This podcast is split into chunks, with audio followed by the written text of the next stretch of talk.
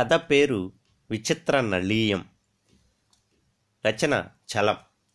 అనగనగా చేది నగరంలో భీమరాజు అనే ఒక రాజు ఉండేవాడు. ఆయనకి దమయంతి అని ఒక కూతురు. ఆమెకి 16 ఏళ్ళు వచ్చాయి. ఆమె చాలా చక్కని పిల్ల. నిషిధపురంలో ఉండే నలుడని ఆయన్ని ఒకసారి చూసి అప్పటి నుంచి ఆయన్ని గాఢంగా మోహించింది. ఎన్ని మంచి సంబంధాలు వచ్చినా వద్దంటుంది. చివరికి ఆ దమయంతి కలవరింపుల వలన, ఆమె రాసి అక్కడక్కడా పారేసిన చెట్ల వలన ఆమె మనసు నలుడి మీద నిలిపిందని తెలుసుకుని ఆ నలుడి దగ్గరికి మనిషిని కబురు పంపారు. ఒక మంచి సంబంధం ఉందని, ఆ పిల్ల మనసు నలుడి మీదనే నిలిపిందని, ఆ వంశంలో పెళ్లి చేసుకోవడం చాలా అదృష్టమని నలుడితో చెప్పారు. నా మీద మనసు నిలిపిందా? అంతకు ముందెవరి మీద నిలిపిందో? చిన్నప్పుడే పెళ్లి చేయక ఈ సంఘ సంస్కర్తల మాటలు విని పిల్లల్ని ఈడు వచ్చిందాకా ఉంచితే ఇదే అనర్థం. మీ ఊరు నుంచే ఎవరో పిల్ల రోజుకో ఉత్తరం రాస్తోంది. 2 రిజిస్టర్ ఉత్తరాలు కూడా పంపింది. మిమ్మల్ని కూడా ఆమె పంపించి ఉంటుంది. ఇది వరకు నేను పెళ్లి చేసుకోలేదయ్యను. నాకు ఈ విషయాల్లో ఆ అమ్మాయికున్న అనుభవం లేదు. పెద్దవాళ్ళని అడుగుదామంటే మా వాళ్ళందరూ నన్ను పెద్దవాణ్ణి చేసి చచ్చారు. అయినా సరేలేండి, ఏమాత్రం కట్నమిస్తారు?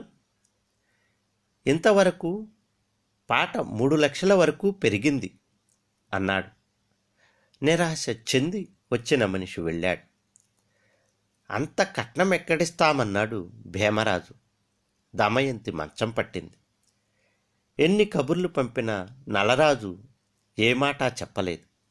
అడిగిన కొద్దీ ఇట్లానే బిగుస్తాడని చివరికి పత్రికలో ప్రకటన వేయించారు. వెలమ వరుడు కావలెను. 16 ఏళ్ల వెలమ కన్య, రూపవతి, విద్యావతి, ఆరోగ్యవతి. కట్నము 2 లక్షల రూపాయలు, 200 ఏనుగులు, 30 ఆవులు, 100 వేట కుక్కలు, 50 గుర్రాలు. వరుడు వెలమ కులస్తుడు, బలశాలి, విద్యావంతుడై ఉండవలెను. దరఖాస్తులు బి కేర్ ఆఫ్ రాచపత్రిక అని పంపవలెను. వేలకు వేల దరఖాస్తులు వచ్చాయి. కట్నం తప్పిపోతుందేమోనని నలుడు కూడా వాళ్ళు అనుకున్నట్లే దరఖాస్తు పంపాడు.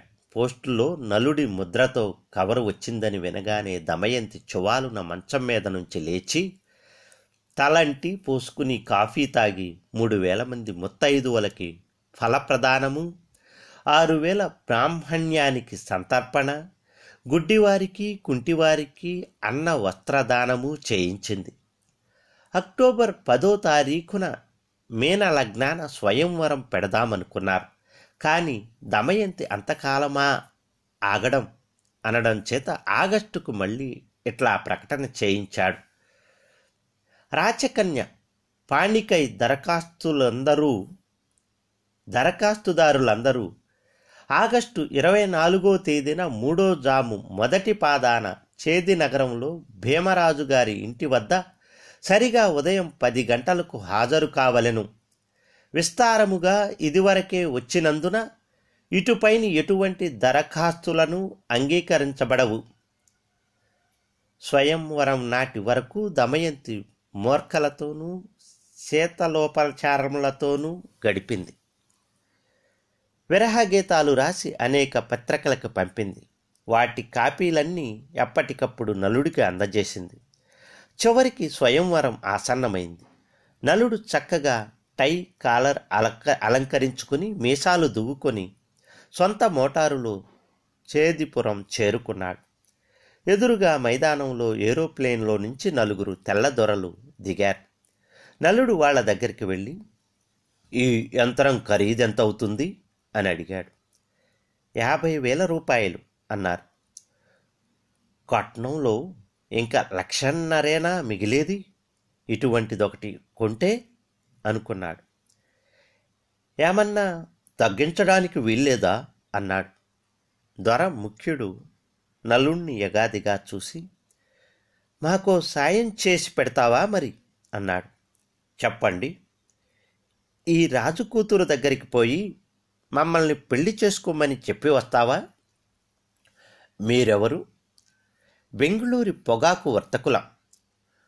మీలో ఎవరిని పెళ్లి చేసుకోవాలి? నలుగురిని. నలుగురినైనా? మీలో ఒక ఆమె 5గురిని చేసుకుందటగా. దానికి మా ఋషులు ఒప్పుకున్నారు. దీనికి ఒప్పిద్దాం. ఋషులు ఇప్పుడు లేరు. ఎక్కడికి వెళ్ళారు ఏమో.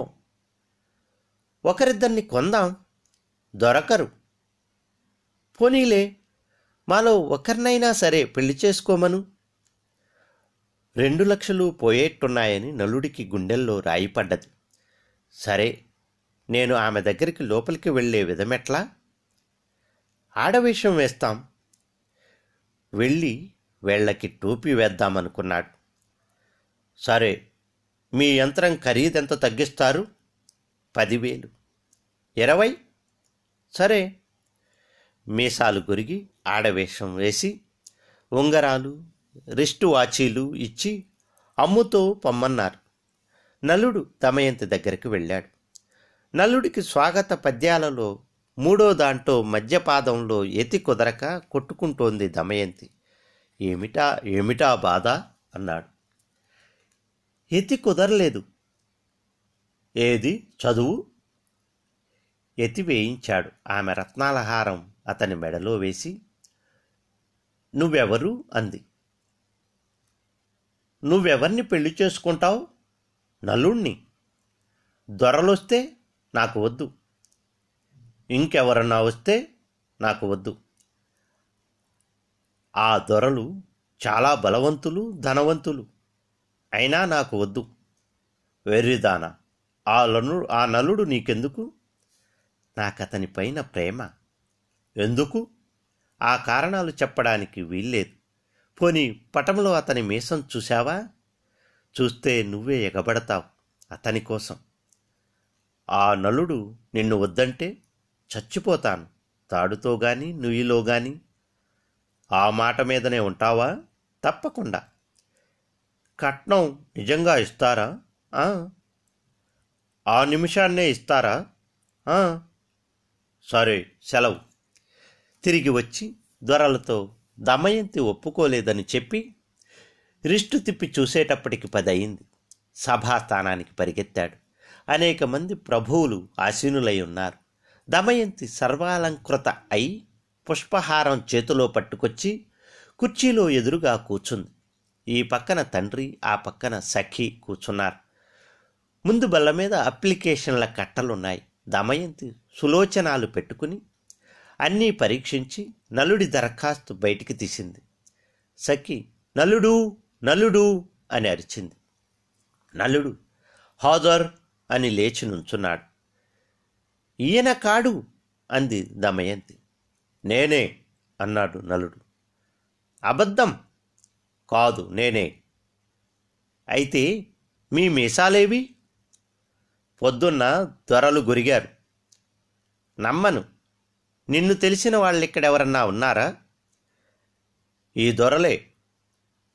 దొరలు మాకు మీసాలున్నాయి, మేమే నలులమన్నారు.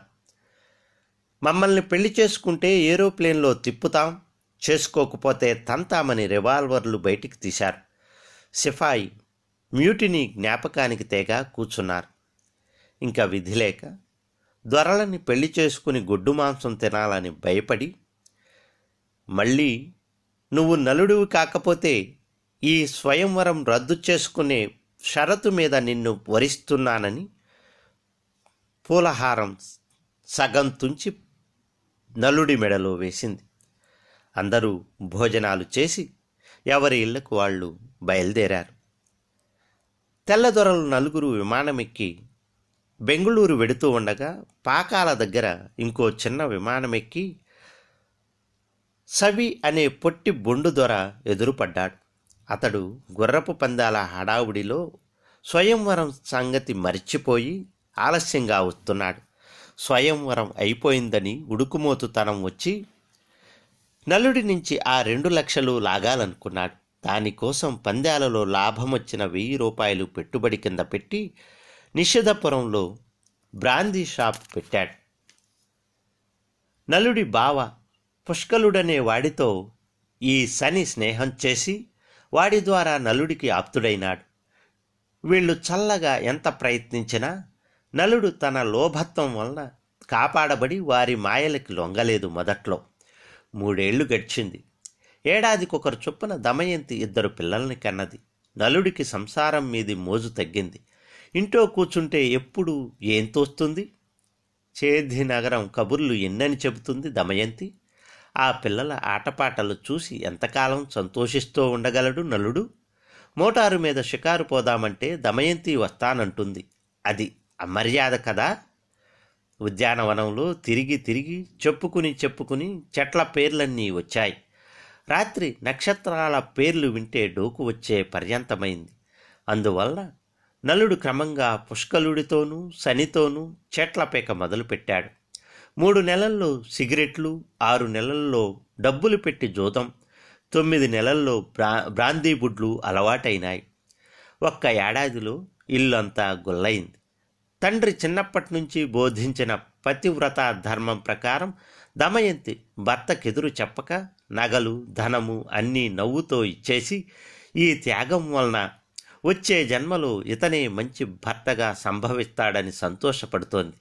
ఒకరోజు పుష్కలుడు, శని బాగా తాగి ఇంట్లో ప్రవేశించి దమయంతిని చాలా అవమానం చేశారు. నలుడు హఠాత్తుగా వచ్చి నౌకర్ల సహాయంతో ఇద్దరిని సావతన్ని వెళ్ళకొట్టాడు.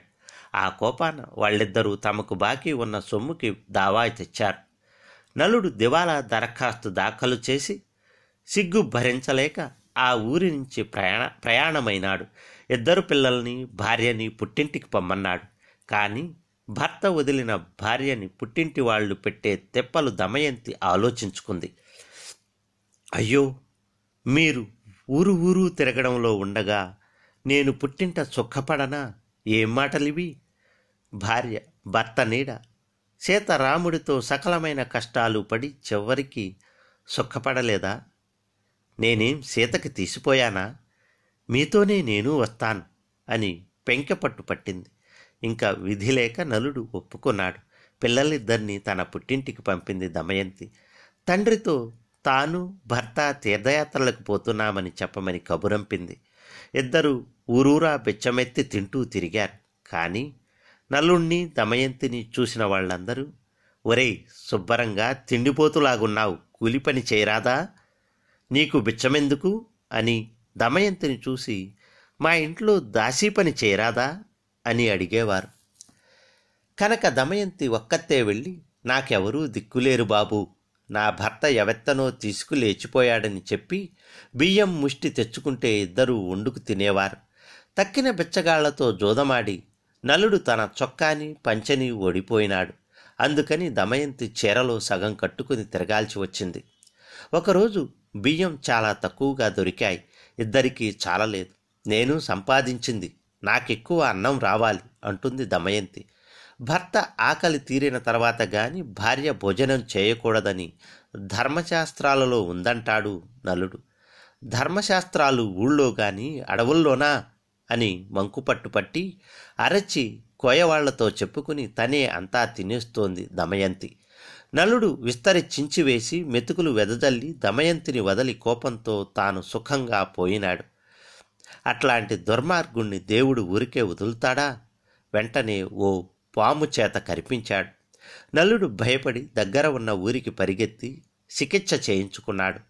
ఆ మందు విషాన్ని విరిచింది గాని దాని ఉధృతం వలన నలుడి శరీరాన్ని ఉడికెత్తించి తన తల్లి కూడా అతని రూపం గుర్తుపట్టకుండా మార్చేసింది.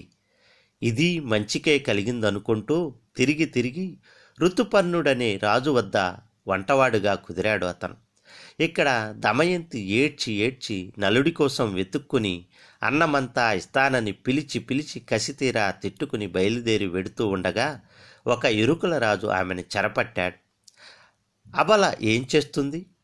ఒకరోజు వాడు నిద్రపోతూ ఉండగా వాడి మంచానికి నిప్పంటించి, నేనే ప్రతివతనైతే వీడు భస్మమవుగాక అని శపించి తన దోవన వెళ్ళిపోయింది. మధ్యలో కొందరు వర్తకుల్ని కలుసుకుని వాళ్లతో స్నేహం చేసి చివరికి చేది నగరం చేరింది. తల్లిదండ్రులు కూతుర్ని గౌరవించి ఇంట్లో ఉంచుకున్నారు. కొన్నాళ్లకు ఆ ఊరి వితంతు వివాహపు ఏజెంటు వచ్చి దమయంతిని మళ్ళీ వివాహం చేసుకోమని ప్రోత్సహించాడు. పేదవాడైన బుద్ధిమంతుడైన కుర్రాణ్ణి వరుడుగా చూసేటప్పటికి దమయంతికి సరదా పుట్టింది. కానీ నలుడు చావలేదేమోనని అందరికీ దిగులు భయము పట్టుకుంది. అందువలన మళ్ళీ రాచపత్రికలో ఈ విధంగా ప్రకటన వేయించారు. గొప్ప బహుమానము, నలుడు మరణించిన సంగతి రూఢిగా తెలియజేసిన వారికి. ప్రత్యుత్తరం ఎక్కడ నుంచి రాలేదు. దమయంతి తాళలేక తహతహలాడిపోతోంది. వివాహ ముహూర్తం నిశ్చయించారు. కానీ రాచపిల్ల గనక పునర్వివాహానికైనా స్వయంవరం కూడదని శాస్త్రాలలో లేదు గనక తిరిగి స్వయంవరం ప్రకటించారు. కట్నం 4 లక్షలు అన్నారు. నలుడి ప్రకటనలన్నీ చూస్తూనే ఉన్నాడు. ఋతుపర్ణుడు చదివి పత్రికలు వంట కాగితాల కింద పారేస్తూ ఉంటే పొయ్యి దగ్గర నలుడు చదువుకుంటూ ఉంటాడు. మళ్ళీ తనని కనుక్కుని తీసుకుపోయి ఆ దమయంతికి పిల్లలకి కడతారేమోనని అతని భయం. దమయంతికి ద్వితీయ వివాహమనేప్పటికీ అతనికి అతి సంతోషమైంది. ఎందుకంటే అతనికి ఆ ఇంట్లో దాసీపైన మోహం పుట్టింది. దానికి 500 రూపాయల ఆదాయం ఉంది. కానీ ఈ 4 లక్షల కట్నమో తనే పెళ్లి చేసుకుంటే తనకే దక్కుతాయిగా. 500 ఎక్కడా, 4 లక్షలెక్కడా? కానీ ఈ గౌరికి వాగ్దానమిచ్చాడే. అయినా తనకి భార్య బిడ్డలుండగా దీన్నెట్టా వివాహం చేసుకోవడం? తనకి సాట, కులమా, బంధువా ఈ గౌరీ? అందరూ స్వయంవరానికి కూర్చున్నారు. సిగ్గుతో దమయంతి వచ్చి తన యువకుడి మెళ్ళో పూలహారం వేసింది. ఇంతలో వెనక నుంచి కురూపి ఒకడు లేచి, ఇది వీల్లేదు, ఇది నా భార్య అన్నాడు. ఎంత చెప్పినా వినలేదు. పిచ్చివాడని పోలీసుల్ని పిలిచి ఒప్పు చెప్పారు. విచారణ జరిగింది. నలుడు తన ఐడెంటిటీ రూఢీపరిచాడు. దమయంతి తన యువకుడి చెయ్యి చప్పున వదిలి పూలదండ తెంపి నలుడి మీద పడేసి నమస్కరించింది. 4 లక్షలు ఇయ్యండి అన్నాడు. మళ్ళీ 4 లక్షలేమిటి అయిన పెళ్ళికి? అయితే నేను వెళ్ళిపోతాను, పో, ఇతనున్నాడు. చాలా చిక్కు వచ్చింది నలుడికి. ఏం తోచక కొడుకు దగ్గరకు వెళ్ళి, నన్ను వెళ్ళమంటావా నాయనా అన్నాడు. కుర్రాడు లబ్బున ఏడ్చి, అమ్మా ఈ బూచాన్ని పమ్మను అన్నాడు. కానీ దమయంతి మాత్రం నలుణ్ణి వదలలేదు, ప్రతివత గనక.